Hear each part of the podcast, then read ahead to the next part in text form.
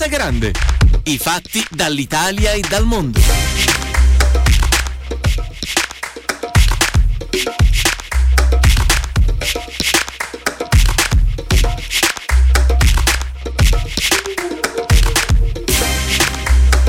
Buonasera a tutte e tutti da Tiziana Ragni, benvenuti a Radio Immagina in Piazza Grande, bentrovati anche a Daniele Palmisano in regia, Andrea Draghetti allo streaming, Sara Guabello in redazione. E dunque in questa parte della nostra trasmissione eh, stasera ci occuperemo di calcio, o meglio del backstage del calcio, perché fra 11 giorni, il 22 febbraio, la FIGC, Federazione Italiana Gioco Calcio, dovrà scegliere un nuovo presidente. Gabriele Gravina è il presidente uscente e ha deciso di ricandidarsi. Eh, sostanzialmente si voterà con voto segreto, potranno farlo tutti i calciatori e le calciatrici di serie A, B, C, Lega Pro, dilettanti, ehm, e però potranno farlo anche gli arbitri, gli allenatori, i presidenti dei club, insomma una grande manifestazione corale di voto. E dunque diamo il benvenuto a Gabriele Gravina, presidente della Federazione Italiana Gioco Calcio. Benvenuto a Radio Immagina, presidente, buonasera. Buonasera a voi, grazie, grazie per l'ospitalità. Ecco, e quindi mh, per il programma con cui lei si ricandida ha scelto di usare uno slogan che è Partita per il futuro, omaggiando in questo modo anche Paolo Rossi, quindi c'è anche questa mh, mozione del cuore. E oggi più che mai il futuro del calcio ha bisogno di essere ripensato. Lei ha detto di avere uno schema per rilanciare il calcio italiano, un 4-3-3, insomma, tutto votato all'attacco. Da che cosa riparte, o meglio, da cosa continuerà il suo lavoro? Allora, eh, innanzitutto eh, par- ripartiamo in una partita ideale che vede ben definito un primo tempo che abbiamo già eh, definito, chiuso, si chiuderà in maniera definitiva il 22 di, eh, di febbraio.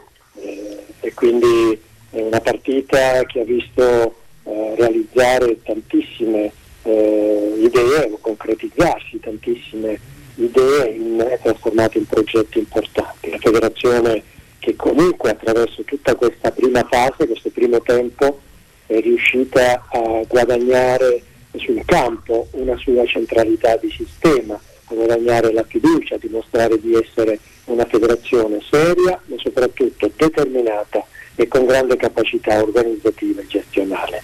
2 a 0 eh, palla al centro, un'espressione che da ragazzini eh, noi abbiamo sempre usato, l'abbiamo utilizzata per coniare e mettere insieme tutto quello che è stato fatto in questa prima fase. Adesso c'è un secondo tempo da, da giocare, mm. da, da, disputare, lo dobbiamo fare insieme e questo che dobbiamo adesso giocare insieme è appunto quella partita per il futuro, perché noi oggi abbiamo eh, necessità di individuare la filosofia di gioco, perché senza una filosofia di gioco, senza una strategia comune eh, e senza nessun elemento eh, strategico e senza nessun modulo eh, di gioco condiviso si può centrare un obiettivo di rivoluzione, di riforma, ma soprattutto di rinnovamento culturale nel mondo del calcio. Ma soprattutto, il 4-3-3 ecco. eh, pre- prevede sicuramente eh, dei pilastri eh, di natura difensiva che sono le regole,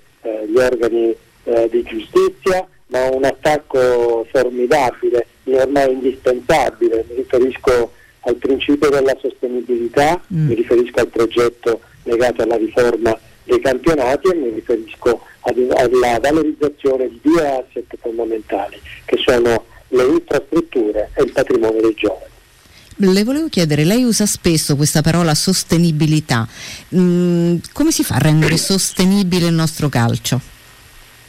Migliorando eh, sicuramente sostenibilità è sicuramente un nome che indica eh, eh, sembra quasi un grande contenitore, a volte un'espressione utilizzata anche male, eh, mm. perché a volte si parla di sostenibilità come se fosse un elemento legato esclusivamente alla finanza, come se fosse legato esclusivamente Al alla costo. dimensione economica. Mm. La mia sostenibilità è un, uh, un, legame, è un elemento che deve dimostrare dimostrare un legame fortissimo con, con l'altro termine che è progettualità. Ecco, noi abbiamo bisogno di una progettualità che faccia capire a ciascuno di noi e a tutto il sistema del mondo del calcio, sia maschile che femminile, eh, quanto sia importante riformare nostra, le nostre competizioni sportive. Se miglioriamo il progetto attraverso la riforma dei campionati e attraverso una migliore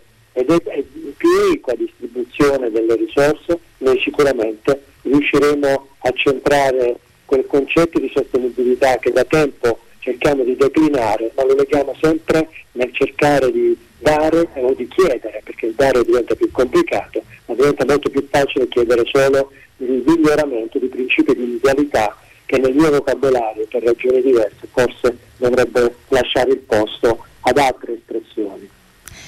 Io immagino che lei mai avrebbe pensato che da presidente della FIGC avrebbe dovuto assistere a un campionato senza le persone. Lei si è trovato diciamo, a gestire durante il suo mandato una situazione inedita non solo per lei, per tutto il mondo. Eh, e anche in questo senso eh, ha insistito molto sul fatto che il calcio non fosse solo l'industria eh, economica del paese ma un collante sociale. E, e, oggi il calcio c'è ma gli manca probabilmente la componente più importante cioè le persone, il tifo che effetto le fa vedere gli stadi vuoti e quale pensa sia la soluzione per far tornare i tifosi? Ah, l'effetto è un effetto di grande, di grande amarezza chiaro che parliamo di uno spettacolo eh, che richiede uno degli elementi fondamentali, il, il, consumatore di quell'evento, di quel prodotto che noi posizioniamo sul mercato, ma manca anche l'elemento relazionale, manca la possibilità di, di incontrarsi, di condividere, di gioire, di urlare, eh, ma anche di piangere, di essere arrabbiati per un gol dato e non dato, per un rigore dato e non dato. Ecco, tutto questo purtroppo oggi, eh, oggi si manca, eh, anzi vengono eh, purtroppo esaltate delle, eh, delle, immagini che proprio eh, per la mancanza di pubblico oggi vengono percepite ancora con maggiore evidenza e quindi con più evidente negatività. Non è, bella, non è un bello spettacolo, il pubblico eh, manca perché manca l'elemento fondamentale, manca il finitore di quella anche per i giocatori, no? immagino sia un fattore certo. emotivamente difficilissimo.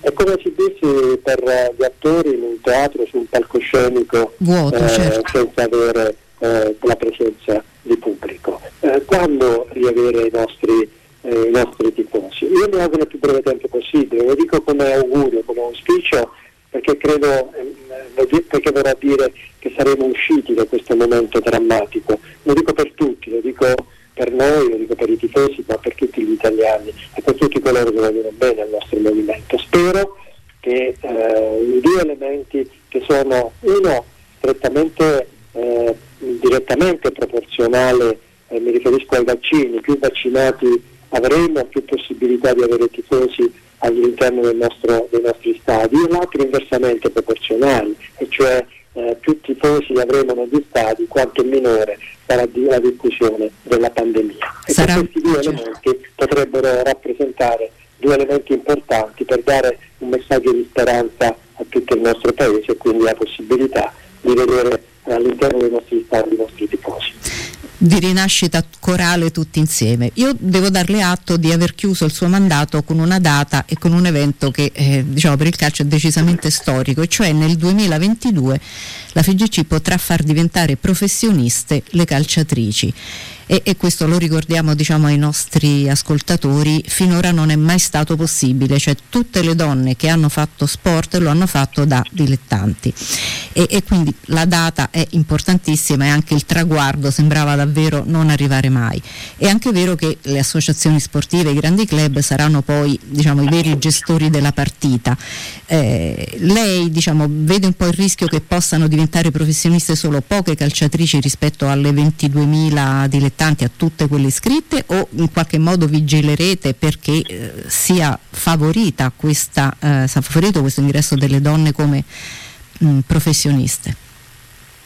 Ma il professionismo nel calcio femminile è stata una mia eh, prerogativa assoluta. Mm. Io ho sempre creduto nello sviluppo del calcio femminile come rispetto per la dignità eh, del genere femminile perché credo che eh, oggi nel mondo del calcio come in ogni altro settore non ci può essere eh, forma di eh, diversità eh, di genere nel favorire l'uno rispetto all'altro. E soprattutto perché ritengo che sia doveroso rispetto verso la dignità di queste ragazze, di queste atlete che con grandi sacrifici si avvicinano e svolgono la loro, la loro attività quasi a tempo pieno se non se non addirittura in via esclusiva per eh, coltivare questa loro passione. L'ho voluto, l'ho condiviso con l'associazione calciatori, con le ragazze della nostra nazionale, tante volte mi sono confrontato con Paragama che ha fatto parte del nostro Consiglio federale,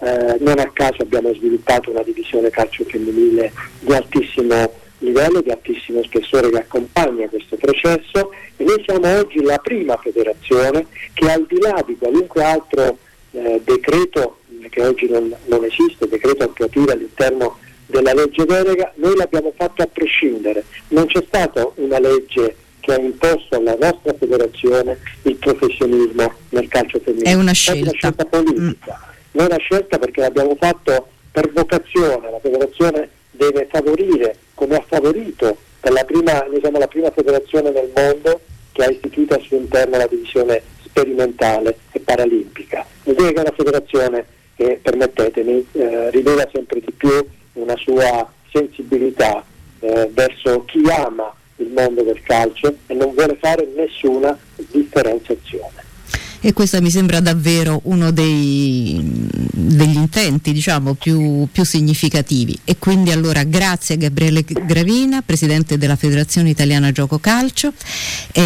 buon lavoro a lei e poi magari eventualmente vediamo che succede, ci risentiamo dopo il 22 di febbraio.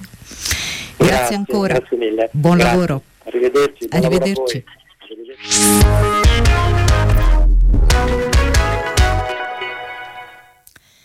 E quindi fin qui il presidente della Federazione Italiana Gioco Calcio. A questo punto ci colleghiamo con Umberto Calcagno, presidente dell'Associazione Italiana Calciatori, e con Manuela Claissé, responsabile sport del PD. Buonasera. Buonasera. Buonasera, buonasera, grazie per l'invito. Eh, grazie a voi e grazie anche della pazienza. Stasera abbiamo avuto appunto un cambiamento di programma, avete sentito.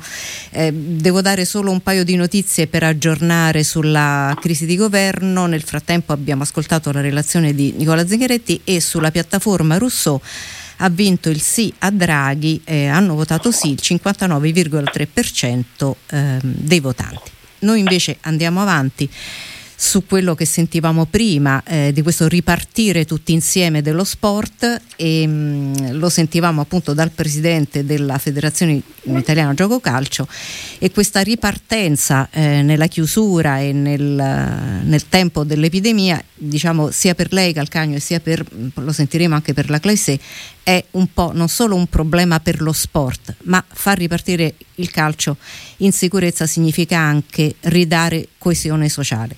Calcagno, lei è al lavoro appunto anche col Presidente per garantire questa ripartenza in sicurezza. Quali sono le vostre parole d'ordine? Ma eh, è un percorso tracciato che, che, che ci ha già visto insomma, eh, far ripartire tutto il mondo professionistico ed era tutt'altro che scontato che, che ci riuscissimo eh, con questa tempestività e con questi risultati. Oggi abbiamo una responsabilità che per certi versi è molto più grande perché fare poi ripartire invece il mondo dello sport di base, eh, lo sport che fanno i nostri figli, ma anche eh, tutte le attività dilettantistiche regionali, quindi campionati eh, molto importanti dove, dove, dove insomma si, si, si, esprime anche la passione di tanti territori, è qualcosa che per certi versi è, è più complicato e, e, ci dovremmo assumere anche una responsabilità eh, certamente più grande. In questo senso Manuela Clesse eh, non c'è solo il calcio, infatti lo accennava anche mh, mm, eh, Calcagno, eh, lo sport in generale è un asset importante del paese che vale il 4% del PIL e dà lavoro a centinaia di migliaia di persone. Oggi le palestre sono chiuse e questo è un danno non solo economico ma anche sociale. Quando pensa ci saranno le condizioni per tornare in sicurezza ad allenarsi? Ma intanto eh, buonasera a tutti e a tutte, grazie per questa opportunità. Eh, non so, ovviamente lo sport, eh, a parte il fatto che il Covid incredibilmente ha fatto scoprire lo sport. Se vi mm. ricordate anche appunto le figure, quindi gli operatori sportivi sono in qualche modo apparsi proprio nel momento in cui nel marzo scorso, sì. aprile scorso, appunto sì. sono Era state inserite Esatto, un segnale. Così come lo sport in tanti modi è, è, è stato praticato anche nel periodo di chiusura. Se vi ricordate dai eh, webinar, tutori all'attività online, eh ma sì. anche cose dalla maratona sul balcone, appunto, sì. fino ad arrivare però incredibilmente a quelli che venivano fermati se andavano a correre. Io mi ricordo mm. le immagini della ripresa dall'alto del, mm. del, podista sulla spiaggia, quindi un bisogno di sport incredibile, questo è vero, e quindi bisogno eh, di, di, di, socializzazione, di incontro che c'è e dall'altra parte un mondo che è totalmente fermo e credo che la preoccupazione più grande proprio come partito sia questa, quindi del, rivolta alle associazioni sportive di base che sono ferme, mm. sport,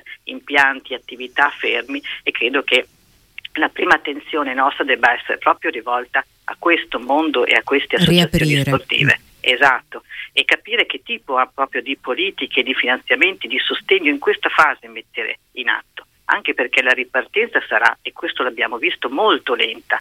La ripresa già dell'estate scorsa vedeva, o anche dell'inizio di stagione, da settembre, quando si tentava di riprendere la corsistica, le attività nelle piscine, nelle palestre, sta molto lenta e dobbiamo capire come, far, come vincere questa paura e questa difficoltà che le famiglie, i genitori, i ragazzi, le ragazze sentono, perché questo è un tema, quindi anche che strumenti diamo ai nostri educatori, ai nostri allenatori, allenatrici per tornare appunto anche a dare aiuto in questo senso. Quindi c'è certo. davvero bisogno di un'attenzione appunto in termini anche economici di sostegno in questa fase e poi di capire bene che tipo anche proprio di, di sport vogliamo promuovere.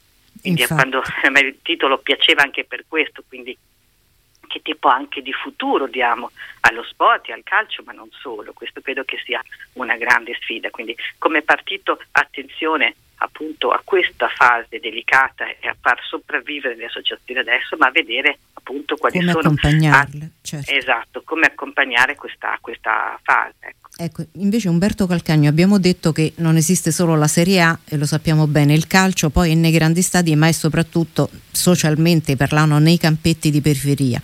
Lei rappresenta tutti, quindi assume nel, nella sua carica veramente tutto lo sport da, dal piccolo al grande. Che cosa chiedono eh, giocatori e giocatrici come priorità in questo momento al Presidente della FIGC, ma non solo? Visto che abbiamo un governo in formazione, in realtà si può mandare un, gov- un messaggio anche più esteso. Beh, è fuori di dubbio che tutto il mondo dello sport, anche il mondo del calcio, chiede certamente aiuti perché la ripartenza sarà comunque onerosa, lo è stato moltissimo anche per il, per il calcio professionistico e lo sarà in proporzione ancora di più per lo sport, per lo sport di base.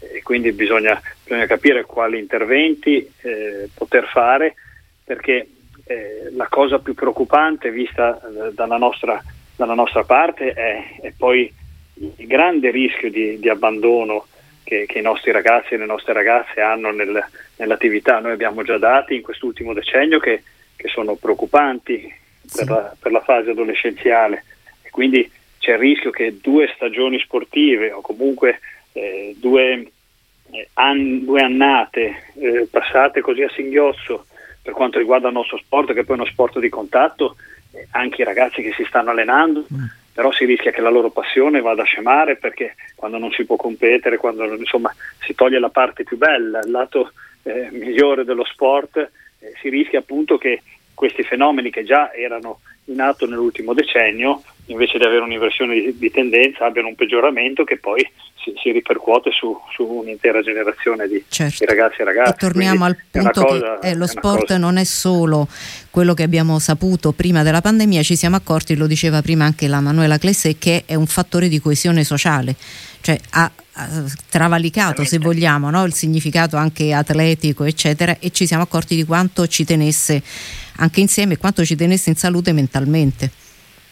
Sì, ma è anche, è anche, un, ragionamento, eh, scusate, è anche un ragionamento fatto proprio eh, che dovrebbe essere fatto insieme alla scuola. Certo. Cioè, sport e scuola mai come in questo periodo eh, dovrebbero, ovviamente certo. lo sport è un gradino sotto, ma, ma sport e scuola dovrebbero essere ancora di più e forse questa fase emergenziale ci dovrebbe far capire ancora di più quanto si dovrà anche investire proprio nello sport eh, scolastico perché altrimenti si, si rischia davvero di, di, andare in una fase molto, molto delicata. Manuela Clessè, da questo sì. punto di vista, dovendo appunto ribadire una o due priorità per il prossimo governo, non sappiamo se ci sarà un nuovo ministro dello sport, ma chiunque assuma eh, questo settore, che cosa deve tenere presente prima di tutto? Ah, prima di tutto appunto è, è, politiche pubbliche per questo, e mettere lo sport eh, al centro di, un, di, un'azione che appunto dalla scuola, ma eh, culturalmente far cambiare l'idea di sport, questa idea sempre che è legata al tempo libero, libero, al tempo un po' residuale. Non c'è solo la scuola, sono d'accordo, deve diventare come dire una materia in, in, portata all'interno delle scuole fin dai primi anni, appunto con docenti eh, preparati. preparati. per questo mm. e ci sono, ma anche penso nelle, nelle, nostre attività lavorative. Deve esserci anche nel lavoro uno spazio dedicato a questo, perché io credo che appunto beh, bisogna accompagnare le persone dall'infanzia fino alla grande età, perché ovviamente si tratta di prevenzione, di benessere, di una cura e di un tempo importante per sé uomini e donne. Attenzione, noi siamo il paese, e l'ho detto e l'ho scritto in varie occasioni, che ha 24 milioni di persone sedentarie. Mm e dal punto di vista della salute è drammatico. Ancora questo. di più ora e che il lavoro cambia, certo, no? questo smart working certo. ci chiude dentro. Esatto, sì. esatto, quindi questo deve essere. E la cultura, ed è importante per carità, vedere il calcio, praticare il calcio, i grandi sport, assolutamente, quindi dare anche questa possibilità. Io vorrei appunto che il calcio del futuro fosse sempre anche più visto, ma anche come esperienze del grande livello, ma anche come dire quello sport e quel calcio sociale che c'è, quindi magari appunto rivolto alle persone con disabilità, penso a tutte anche le fasce più giovanili, proprio che sia anche un, uno sport più da vedere anche in chiaro, perché credo che sia importante anche questo, anche con delle scelte ben precise, ma anche di far sempre più, più apparire l'importanza appunto di un momento di, appunto, di, di, di crescita e di, gioco, di, come dire, porto di socializzazione che è molto importante. Quindi questo devono essere alcune cose che culturalmente devono farci cambiare. Noi purtroppo siamo un popolo sportivo, ma forse più sportivo per quello che conosce, che guarda, eccetera, ma non tanto per la pratica. Quindi molto spesso è vero che vedere i grandi eventi, pensiamo al calcio femminile, quanti ecco di noi sì, si sono appassionati al calcio? prima, sì. Ah, scusate, no, no, no, prego, eh, col presidente. Il calcio femminile abbiamo iniziato a seguirlo proprio perché, come dire, in un qualche modo l'abbiamo visto, la mm. possibilità di vedere le nostre ragazze ed è questo molto importante e crediamo però che questo debba essere accompagnato da una maggiore attenzione appunto di dare la possibilità a tutti e a tutte di praticare, anche che appunto ci sia come dire, quel sostegno economico per questo. Adesso per fare sport la gente paga e credo che invece molto spesso sulle famiglie questo costo. Dobbiamo vedere insieme come poter invece ampliare sempre di più questa pratica che sia appunto più accessibile. Questo credo, quindi rivolgersi soprattutto a una parte più sociale. Lo abbiamo anche scritto e detto anche nella, nelle, nelle, priorità che appunto chiediamo a questo governo, che ci sia una maggiore attenzione ed un lavoro appunto molto più ampio delle politiche su questo modo, in maniera trasversale. Ecco. Certo. Io vi ringrazio moltissimo, ringrazio Umberto Calcagno, presidente dell'Associazione Italiana Calciatori e ringrazio Manuela Clesse, responsabile sport del PD. Buon lavoro davvero a voi perché abbiamo capito quanto fosse importante anche appunto l'aspetto sociale che sta dentro questo bellissimo modo di fare sport. Grazie davvero. Grazie. Grazie, grazie a voi, grazie. buona serata. Ciao Umberto, ciao. E dunque noi siamo all'11 febbraio e l'11 febbraio 1990, dopo 27 anni, 189 giorni e 15 ore, Nelson Mandela, 72 anni, il prigioniero politico più famoso e più anziano del mondo, veniva liberato e veniva liberato dal presidente De Klerk. Nove giorni prima annunciava anche la legalizzazione dell'African National Congress di cui Mandela era uno dei fondatori. Mandela che non si era pentito, non aveva ceduto, non aveva concesso nulla semplicemente aveva resistito. Ordinary Love degli U2, presente nella colonna sonora del film Mandela, La lunga strada verso la libertà, è uno dei tanti brani che la musica ha dedicato a questo eroe davvero. Ordinary Love dunque, poi ci ritroviamo in studio per la seconda parte.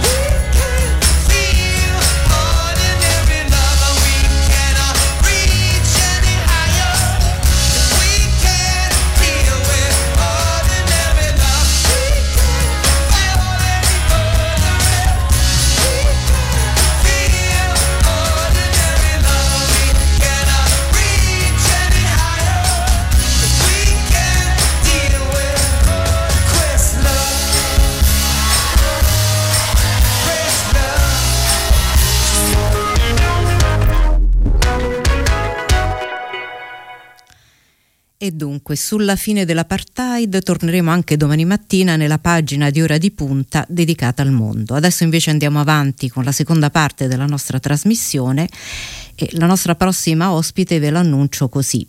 Per ogni euro guadagnato da un uomo, una donna guadagna 84 centesimi, quando le va bene. Detta così non sembrerebbe un granché, ma alla fine sono 3.000 euro in meno l'anno, due mesi di lavoro gratis. È così Chiara Gribaudo, parlamentare del PD e componente della Commissione Lavoro? È proprio così, buonasera a lei e a tutti gli ascoltatori. Eh, nel nostro paese, ehm, anzi, partiamo prima dall'Europa, mm. perché anche l'Europa complessivamente non, non sta, messa meglio. bene, eh, per una no. volta. Eh, esatto, eh, anche Siviglia media è intorno al 16%, eh, mentre invece in Italia questa mh, mm, percentuale di divario tra, mh, mm, tra, uomo e donna, parità di mansione eh, e di salario può arrivare fino al 20% ed è proprio per questo che l'Europa aveva stabilito come giornata dell'Equal Pay Day il 4 novembre, no? che certo. è la giornata dopo la quale si lavora. Come eh, veniva, esatto, esatto, esatto, esatto e, mh, partiamo ahimè da lì. E tra l'altro questo è un divario, eh, lo aggiungo perché è stato uno degli elementi di studio eh, mentre scrivevo la proposta di legge, nel nostro paese questo divario è permanente, nel senso che dalla nascita del primo figlio, immaginatevi, ehm, passati vent'anni dalla nascita del primo figlio, la donna quindi che torna a lavorare, comunque nonostante questi vent'anni avrà sempre il 20% in meno, quindi è un gap che nel nostro paese non si recupera perché vengono meno gli scatti di carriera e anzi spesso e volentieri poi le donne magari scelgono, o meglio, non scelgono di passare per esempio a un part-time involontario anche per i lavori di cura. Quindi, e poi ci chiediamo anche la... perché la denatalità, no? Esattamente, esattamente. Eppure c'è ancora qualcuno nel nostro paese, ricordiamolo, che pensa che eh, si, sta, si, fanno figli se si sta a casa. Eh, quando eh. eravamo nel Conte 1, è bene ricordarselo perché non è una eh vita sì. fa, oltre al DDL Pillon esisteva anche chi aveva messo nella legge di bilancio l'avevo scovato, ehm, che eh, per la nascita del terzo figlio veniva regalato un pezzo di terra, come a dire, state a casa, fate i figli e vi regaliamo anche l'orto. un pezzo di terra per fare l'orto. Sì. Ridiamo, ma, ma veramente sì. Ridiamo per non piangere, insomma. Quindi sì, c'è molto da fare da questo punto di vista. Ecco. Chiara Gribaudo appunto ha presentato una proposta sì. di legge per sanare questa ingiustizia, cioè per far sì che arrivati al 4 novembre anche le donne possano continuare eh, eh, a, a, lavorare essendo pagate diciamo, fino alla fine dell'anno, che tra l'altro eh, è un concetto, quello di però non fermarsi al, al, al problema solo del gender pay gap, ma di dare proprio uno scossone a questo status fossilizzato dell'Italia e, ed era stato anche inserito in un documento che il PD ha preparato già da, dallo scorso anno, il Women New Deal. E, e, quindi non è, però lo chiariamo, Chiara Gribado, un piano delle donne per le donne, ma proprio un progetto per trasformare l'Italia, cioè per tutti. È sì, così. assolutamente, Beh, anche come, come ci ha insegnato eh, eh, Tina Anselmi, quando si fanno degli interventi normativi e non solo, eh, diciamo, che vanno in qualche modo a interessare e a, a investire il mondo femminile in realtà in genere sono sempre miglioramenti che eh, vanno a vantaggio di tutta la collettività e da questo punto di vista appunto i nostri interventi vanno in quella direzione, il Women New Deal altrettanto per costruire appunto un'idea di società e un sistema che sia più giusto per tutte e tutti, quindi uomini e donne ovviamente. Eh, questo è stato il percorso che ci ha accompagnato ovviamente insieme al lavoro parlamentare eh, che appunto è iniziato proprio mh, eh, perché voluto dal Partito Democratico, mm. questo dobbiamo ricordarlo non solo a noi stessi, a tutti i nostri militanti e iscritti, perché è il PD che lo ha voluto inserire fortemente anche nel programma di governo del Conte 2 e ovviamente mi auguro che anche in questo nuovo governo che di fatto stiamo andando eh, a sostenere proprio in questo momento insomma è, in corso è la votazione la direzione sì. di cui faccio esatto mm. e quindi stiamo votando stiamo per votare anch'io ovviamente voterò eh, sì eh, al governo Draghi con questa impostazione che è un'impostazione in cui possiamo riconoscerci e su in cui appunto possiamo continuare le nostre battaglie a favore delle donne e per una società più giusta per tutti. Anche perché Chiara Gribaudo questa questione la, ce la siamo ritrovata imposta, non consigliata, proprio imposta dall'Europa nel Recovery Fund, cioè noi dobbiamo eh, recuperare un divario che se non lo vogliamo fare per questioni di civiltà lo dobbiamo fare per avere i soldi, è così? Eh, sì, è così in qualche modo. Eh, attualmente nel Recovery Fund in realtà sia l'empowerment femminile, il contrasto anche alle discriminazioni di genere, così come l'incremento delle competenze e delle prospettive occupazionali ehm, per, per, quel che riguarda non solo le donne ma anche i giovani su cui abbiamo un gap molto molto elevato, per non parlare poi del mezzogiorno, eh, sicuramente queste misure sono in qualche modo trasversali, no? ehm, eh, perché le, su, sulle missioni questa priorità è una di quelle trasversali come ripeto anche i giovani Sud. Eh, il nostro era un paese che era già in ritardo anche sui congedi parentali, abbiamo recuperato questo gap dei 10 giorni perché ce l'avrebbe imposto l'Europa nel 2022, noi abbiamo anticipato di un anno nell'ultima legge di bilancio po- proprio da un emendamento voluto dalle donne eh, de- del, del, Partito mm. Democratico. Eh, però è altrettanto vero che a noi serve una legge sulla parità salariale, una legge che appunto provi ad andare nella direzione di quello che in qualche modo è un auspicio che l'Europa ha fatto e ha formulato nei confronti di tutti i paesi europei, su cui però poi ovviamente le legislazioni nazionali devono intervenire con interventi mh, puntuali e anche ritarati a seconda del modello, diciamo così, e al tessuto economico imprenditoriale che, che hanno. Eh, ecco perché noi abbiamo costruito una proposta articolata e complessa ma che risponde effettivamente alle esigenze di un cambio di passo rispetto a una parità salariale non conquistata, eh, che è un tema, ripeto, che viene da lontano, che sono state scritte in realtà, perché non è la prima legge sulla parità salariale mm. del nostro paese, la prima fu per l'appunto la 903 nel 77, voluta appunto da Tina Anselmi, e poi appunto c'è stato un passaggio, il cosiddetto codice delle pari opportunità del 2006, voluto mh, mm, o che meglio era noto come la legge Carfagna, eh, mh, mm, codice che di fatto per larga parte, soprattutto per questa dimensione, ahimè è rimasta lettera morta, no? potremmo dire un, l'ennesima legge burocratica che appunto non è stata di fatto applicata per varie ragioni, insomma che se vorrete approfondiremo, ma sostanzialmente non è stata eh, applicata e quindi bisogna effettivamente non solo riprenderla in mano, ma mh, riuscire ad arrivare con una legge vera nella quotidianità delle donne lavoratrici italiane. Ecco, intanto è arrivata ai nostri microfoni anche Ma- Marcella Corsi, c'è? Sì? Benvenuta a Radio Immagine a Marcella Corsi, docente di economia politica Salve. all'Università La Sapienza di Roma. Eccola qui. Siamo con Chiara Salve. Gri- Bentornata, benvenuta. Bentrovate.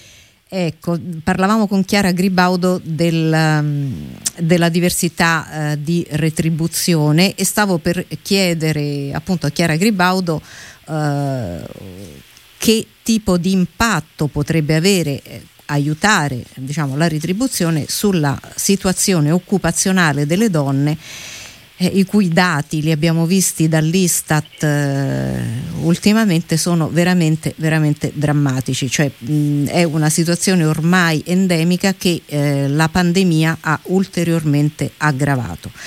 E, ehm, quindi Chiara Gribaudo appunto... Pronto? No, prego. Sì, sì, volevo chiedere un attimo a Chiara Gribaudo no, no. l'impatto no, della sì. sua proposta su questa situazione e poi mm, continuerò con Marcella Corsi perché, al che eh, userò anche un po' come professoressa in questo. Certo, ma eh, intanto eh, sicuramente eh, devo dire che noi nella nostra proposta eh, ci siamo anche allargate, nel senso che chiaramente l'elemento della disparità salariale è uno degli elementi di disuguaglianza, mm. eh, questa legge era eh, come dire, era partita prima del Covid, ovviamente eh, con il Covid le disuguaglianze e l'impatto, come avete ricordato, sull'occupazione è stato ancora più violento, nel senso che ha colpito più violentemente le donne e quindi noi sicuramente pensiamo, eh, e per come abbiamo impostato la legge, noi da un lato certo chiediamo la parità eh, salariale, ma la leghiamo anche a una maggior trasparenza eh, per quanto riguarda dire, le informazioni e l'accesso alle informazioni del datore di lavoro eh, e facciamo anche un lavoro di qualità, nel senso che c'è anche una sorta, se da un lato inseriamo le sanzioni, o meglio le sanzioni c'erano ma non venivano applicate, ne rendiamo esigibili le sanzioni, inseriamo anche perché mh, questo è stato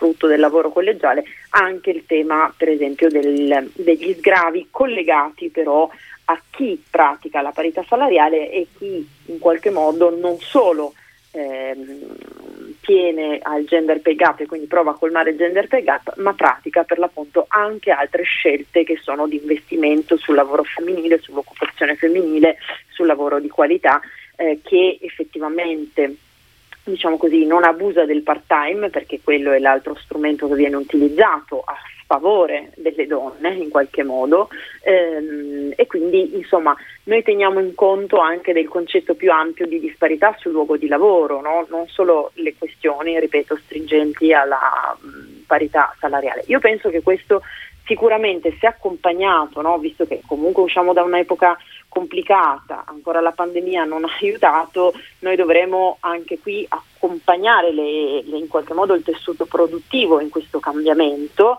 eh, un cambiamento che se ben accompagnato anche dagli strumenti eh, dire, di sostegno al lavoro delle donne, penso che possa effettivamente avere un, van- un duplice vantaggio. Da un lato, anche grazie ovviamente alle risorse del recovery plan, da un lato incrementare l'occupazione femminile, ma appunto anche la buona occupazione femminile. Chiaramente una sfida che dovremo affrontare sotto più punti di vista e questo è solo uno degli aspetti, ma certamente eh, mi viene da dire che non può che non essere un intervento da fare, non può che non essere un intervento che va nella giusta direzione. direzione. Se Chiara Gribauto è d'accordo, io la saluto qui, ma la richiamerò magari a governo fatto per continuare a monitorare mm. un po' con lei anche tra l'altro l'iter della sua proposta di legge. Adesso diciamo dov'è? Allora, adesso eh, è ferma da un po', mi verrebbe eh. da dire, nel senso che il, proprio il 4 novembre, eh, così eh, diciamo, così. finiamo da dove siamo, part- partite. Da dove siamo partite, ehm, il 4 novembre in Commissione Lavoro abbiamo votato il testo base, nel senso che ho fatto un lavoro il più possibile largo e di cucitura, diciamo, prima di quello che poi è successo in senso politico, e ho provato a dialogare con tutte le, le parti, diciamo così, politiche coinvolte, no? eh, di maggioranza e di opposizione situazione, anche se appunto oggi il quadro sta cambiando e da questo punto di vista quindi mi, quasi che sono un po' più ottimista essendo che il testo base è stato votato da, da tutte le forze politiche all'unanimità. Ora noi avevamo ehm, gli emendamenti sospesi, nel senso che il governo non aveva dato parere sulla fase emendativa della legge, quindi di proposte che possono essere anche migliorative del testo base chiaramente, e poi finito questo lavoro in commissione possiamo andare in aula.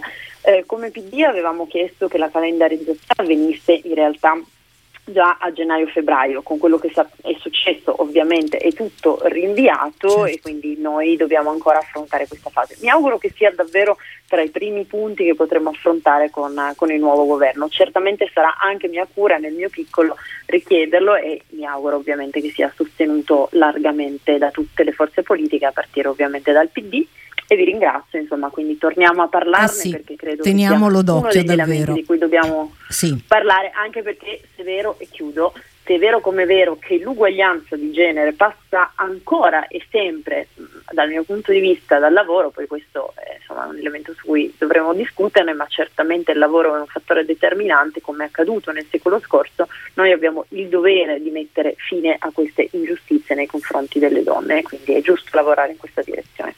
Grazie, Grazie ancora. Della, Grazie a Chiara Gribaudo. Buona continuazione. Buonasera. E a presto. Grazie ancora.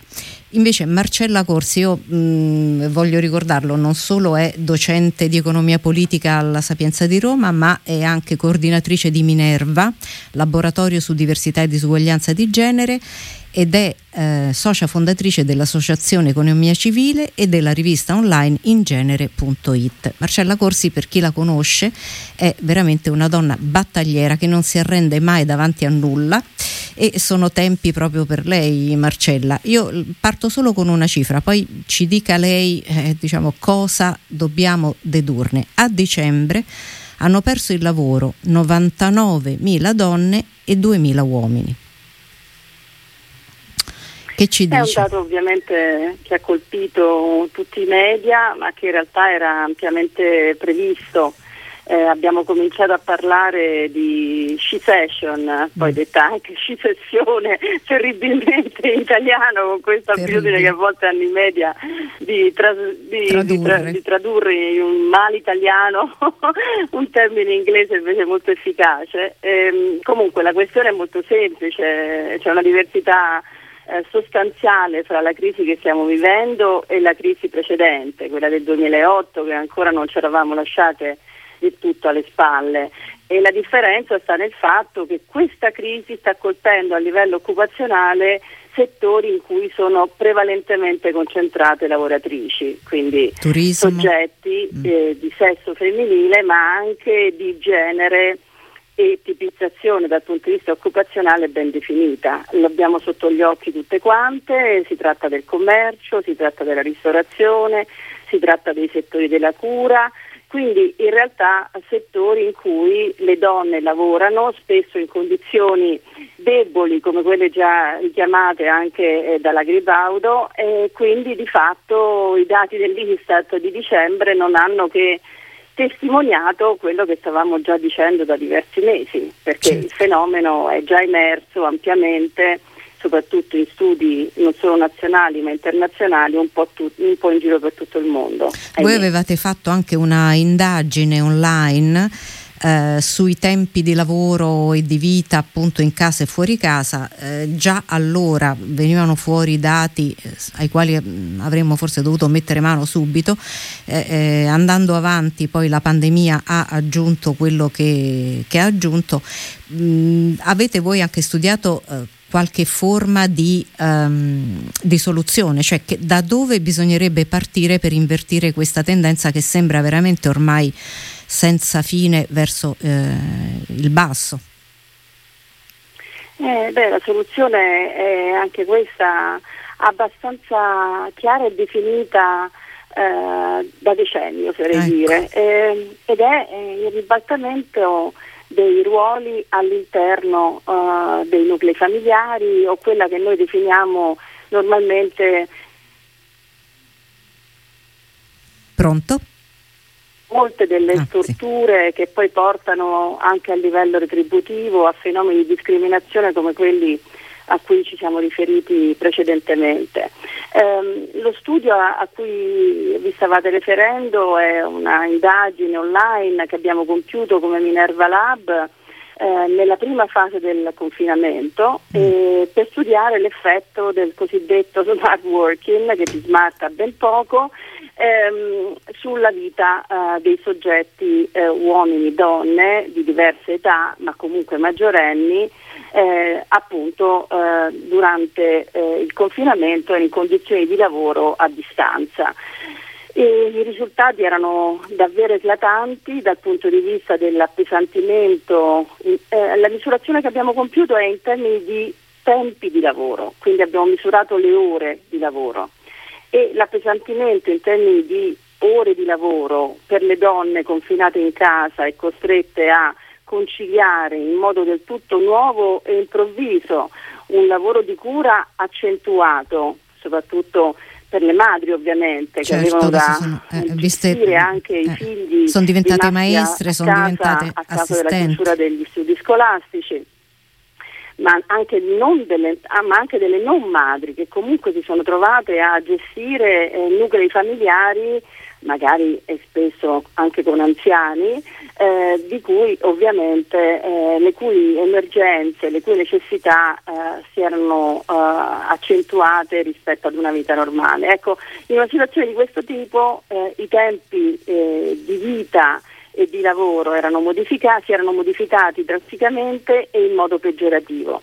Bisogna anche dire però, questo l'avevamo segnalato in un articolo su In immagino che quello fosse anche il riferimento, che avevamo anche osservato però un maggior coinvolgimento eh, degli, uomini, de, sì. de, degli uomini della famiglia, in particolare dei padri. E questo per certi versi, visto che mi, chiesto, mi avete chiesto se ci sono delle soluzioni, potrebbe essere... Ecco. Cioè, in realtà bisogna coinvolgere di più gli uomini nella gestione che è anche eh, la soluzione più vicina soprattutto eh, nel lavoro di cura soprattutto è la soluzione è sicuramente possibile eh. ma eh, anche da incentivare attraverso provvedimenti legislativi eh, ovviamente stiamo parlando dei congedi di paternità obbligatori estesi eh, almeno a tre mesi congedi che debbono essere retribuiti ovviamente senza riduzione del salario ed altre misure di incentivo alla presenza nel lavoro di cura e domestico. Di questo ovviamente si può parlare in vari modi, ma non escludiamo anche il ruolo delle innovazioni tecnologiche in questo senso, perché anche questo tipo di ruoli e di lavori possono essere innovati in modo soddisfacente, magari utilizzando anche i fondi della digitalizzazione, perché no? Certo, e qui mh, ha nominato una parola appunto mh, che ci porta, eh, l'ultima battuta che mi piacerebbe avere da lei, oggi è anche la giornata mondiale delle donne e delle ragazze nella scienza e, e appunto è stata proclamata dalle Nazioni Unite e patrocinata dall'UNESCO per ricordare proprio che la partecipazione delle donne nella scienza dovrebbe essere rafforzata e incoraggiata. Mh, a oggi sono donne meno del 30% dei ricercatori in tutto il mondo e solo il 30% delle ragazze sceglie un indirizzo scientifico nell'istruzione superiore. Lei tra l'altro appunto è proprio eh, studia, lavora e eh, ha allievi e allievi in questo settore.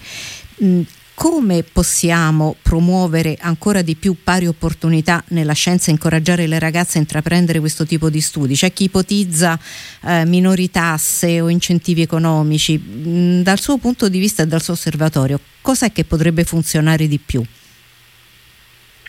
Eh, io credo che sia soprattutto la lotta agli stereotipi culturali quella che mm. deve essere portata avanti attraverso campagne, attraverso eh, modifiche dei programmi scolastici già dalla prima fase della scuola dell'obbligo, quindi dalla scuola primaria. Eh, bisogna modificare gli stereotipi per poter permettere alle bambine di non pensarsi come inefficienti o inefficaci o incapaci addirittura mm. degli studi scientifici. Sappiamo che questo è un tema molto importante per quanto riguarda il rapporto fra le donne e la matematica, ad esempio. Sì. Giustamente è stato richiamato il fatto che io sono di base una statistica eh sì. e insegno in facoltà di ingegneria dell'informazione informatica e statistica, quindi so bene che Sta le donne possono cuore... essere delle vere eccellenze eh sì, invece eh. nella matematica e d'altra parte l'hanno dimostrato ampiamente in giro per il mondo, anche a livello di altissimi, eh, Livelli, di altissimi sì. risultati. Però purtroppo lo stereotipo persiste, cioè, si, si continua a far pensare le bambine di essere incapaci di ragionare in termini matematici. Ecco, su questo dobbiamo lavorare eh, dall'origine, direi. Poi gli incentivi, giustamente, se ne è parlato anche di recente da un punto di vista di eh, fondi da destinare anche all'interno del piano nazionale di ripresa e resilienza nell'ambito educativo. Gli incentivi sono importanti, però la, bisogna quello che ci vuole l'educazione. Formativa riguarda eh. le ragazze in campo scientifico ma riguarda i ragazzi in ambito umanistico. Sì. Quindi vorrei incentivi anche per favorire i ragazzi in ambito umanistico perché è soltanto nello scambio reciproco dei ruoli e nella compartecipazione a ruoli diversi che qualcosa di nuovo può veramente emergere. Grazie davvero a Marcella Corsi nella giornata adatta, quella, la giornata mondiale delle donne e delle ragazze nella scienza. Grazie ancora e speriamo di averla presto. Noi invece, Grazie a voi per avermi invitato. Grazie. Noi invece ci salutiamo qui per stasera, ci ritroviamo in diretta domani mattina alle 8 con Cristiano Bucchi e i suoi ospiti in ora di punta. Io ringrazio tutta la squadra di Piazza Grande stasera che è composta da Daniele Palmisano alla regia, Andrea Draghetti allo streaming, Sara Guabello in redazione. A tutti voi buonanotte e buona fortuna da Tiziana Ragni. Radio Immagina